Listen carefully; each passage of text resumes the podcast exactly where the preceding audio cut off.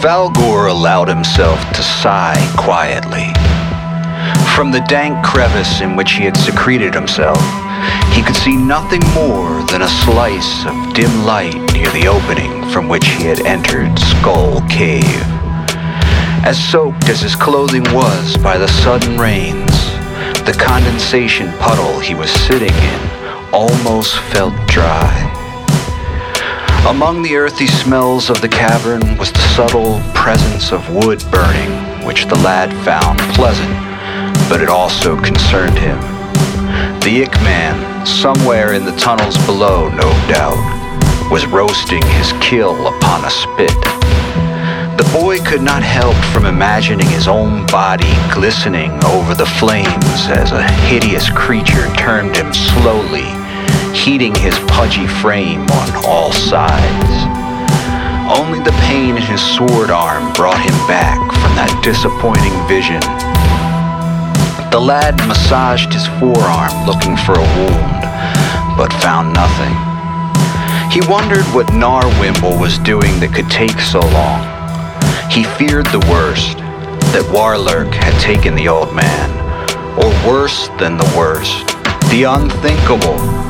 Yet he was thinking it, that the enemy had struck the old man down and was now coming for Druhfalgor.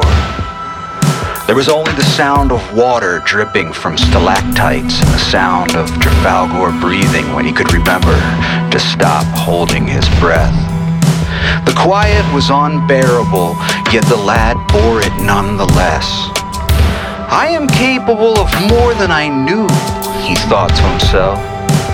If I follow my training and rely on instinct, I may survive a bit longer. On the wind, the lad then caught a whiff of something foul. He heard no movement, and yet he knew someone or something was nearby. When the whispery voice broke the silence, he was surprised to hear the tongue of his own people. The voice of the Ick Man startled him more for its ordinariness than for its abruptness. The creature was calm when it spoke. What are you doing here, boy?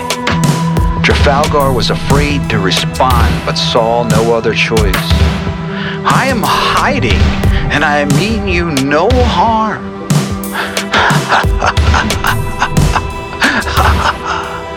the Ick Man laughed.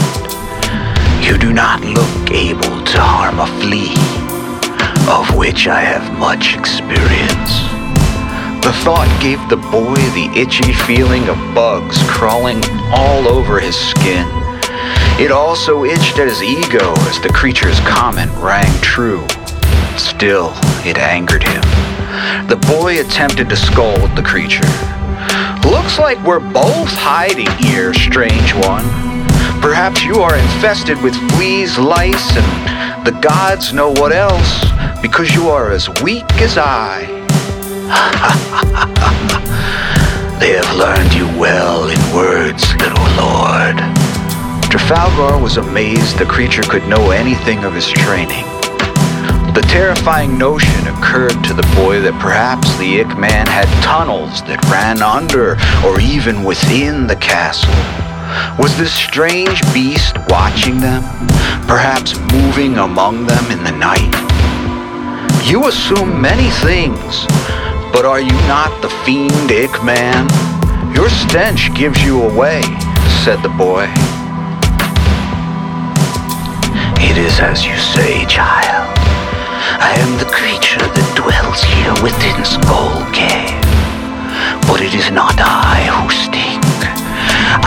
lord when I smell them. You have been bathed within a fortnight the sweat and earth stripped from your flesh with lye, replaced with an oil made of lilac.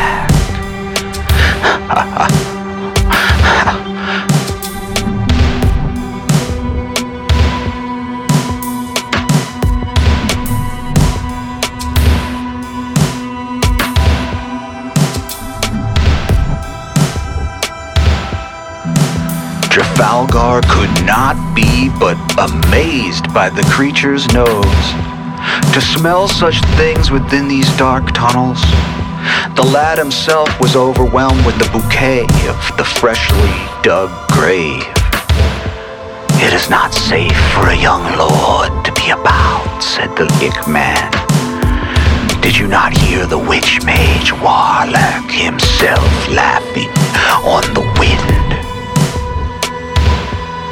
Indeed, said Druhfalgor, conceding the point. I am fleeing from that very enemy even now. Warlurk used his strange powers to teleport the sword from my hand as I wielded it and my companion bid me hide here, despite the risk.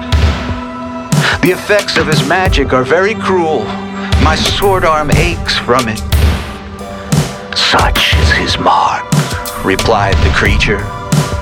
Just then the Ick man sniffed the air. What does an entity as foul as Warlurk want with the child's blade? It makes little sense makes little sense. Druhfalgor found himself betraying himself by yelling. He should not let this thing know the gravity of the situation. The blade has some significance after all, said the Ick man. It is curious to meet you this way. Whatever could you mean? asked the boy. There is no need to say it aloud. We both know who you are now. I already knew who I am, said the boy with some exasperation. Do you? I think you might learn that yet. Druhfalgor found that he was quite relaxed speaking with this creature. I will admit, for the Ick man, you are not very dreadful. the creature laughed from his hiding place in the darkness. Tell me of your sword, lad. But surely you know Palander, said the boy with excitement and disbelief. The sword is legend itself. It is the blade my ancestor long ago stole from the winged serpent god Pithka. It is the sword used to lead an army of 5,000 over the ice to behead the ice chieftain. It was hidden inside of a block of cheese during the Salt Wars. My uncle Zulon IV used it to defeat the shrunken hags of Mallowmarsh. When my poor uncle was slain during a duel with sick Lord Ixo, my father took the sword for himself and pierced Ixo in the eyes, draining the poison which bound the sick lord to the demon Slog. My father Pogthier sealed his coronation as is custom by blessing Palander with a kiss, kneeling in the shallows of Lake Alomir. With this, Druhfalgor used his thumb to swipe tears from the corners of his eyes. Ick Man, I do not like calling you that. I was orphaned two springs ago when Lord Pogthier was felled by a fever. I may be but twelve years, and I may be unable, as you said, to hurt a flea. But Palander is my burden, as is the kingdom. I would confess to being ashamed hiding in this cave. You may call me Ickman, child. It is a suitable name as any other. I too am ashamed to dwell under Skull Cave. That is my burden. The creature seemed to be pained as well when it spoke. Cry. Why do you not join me? Surely you are a good beast, misunderstood. We could use your help to defeat Warlurk. I must retrieve Palander. Druhfalgor was surprised to find the Ick man close enough to place a slimy, strange hand upon the child's shoulder. I am bound to these caverns.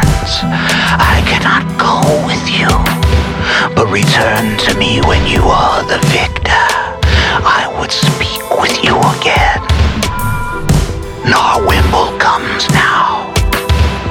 And sure enough, the boy heard the shuffling of his aged friend, moving swiftly in his robes.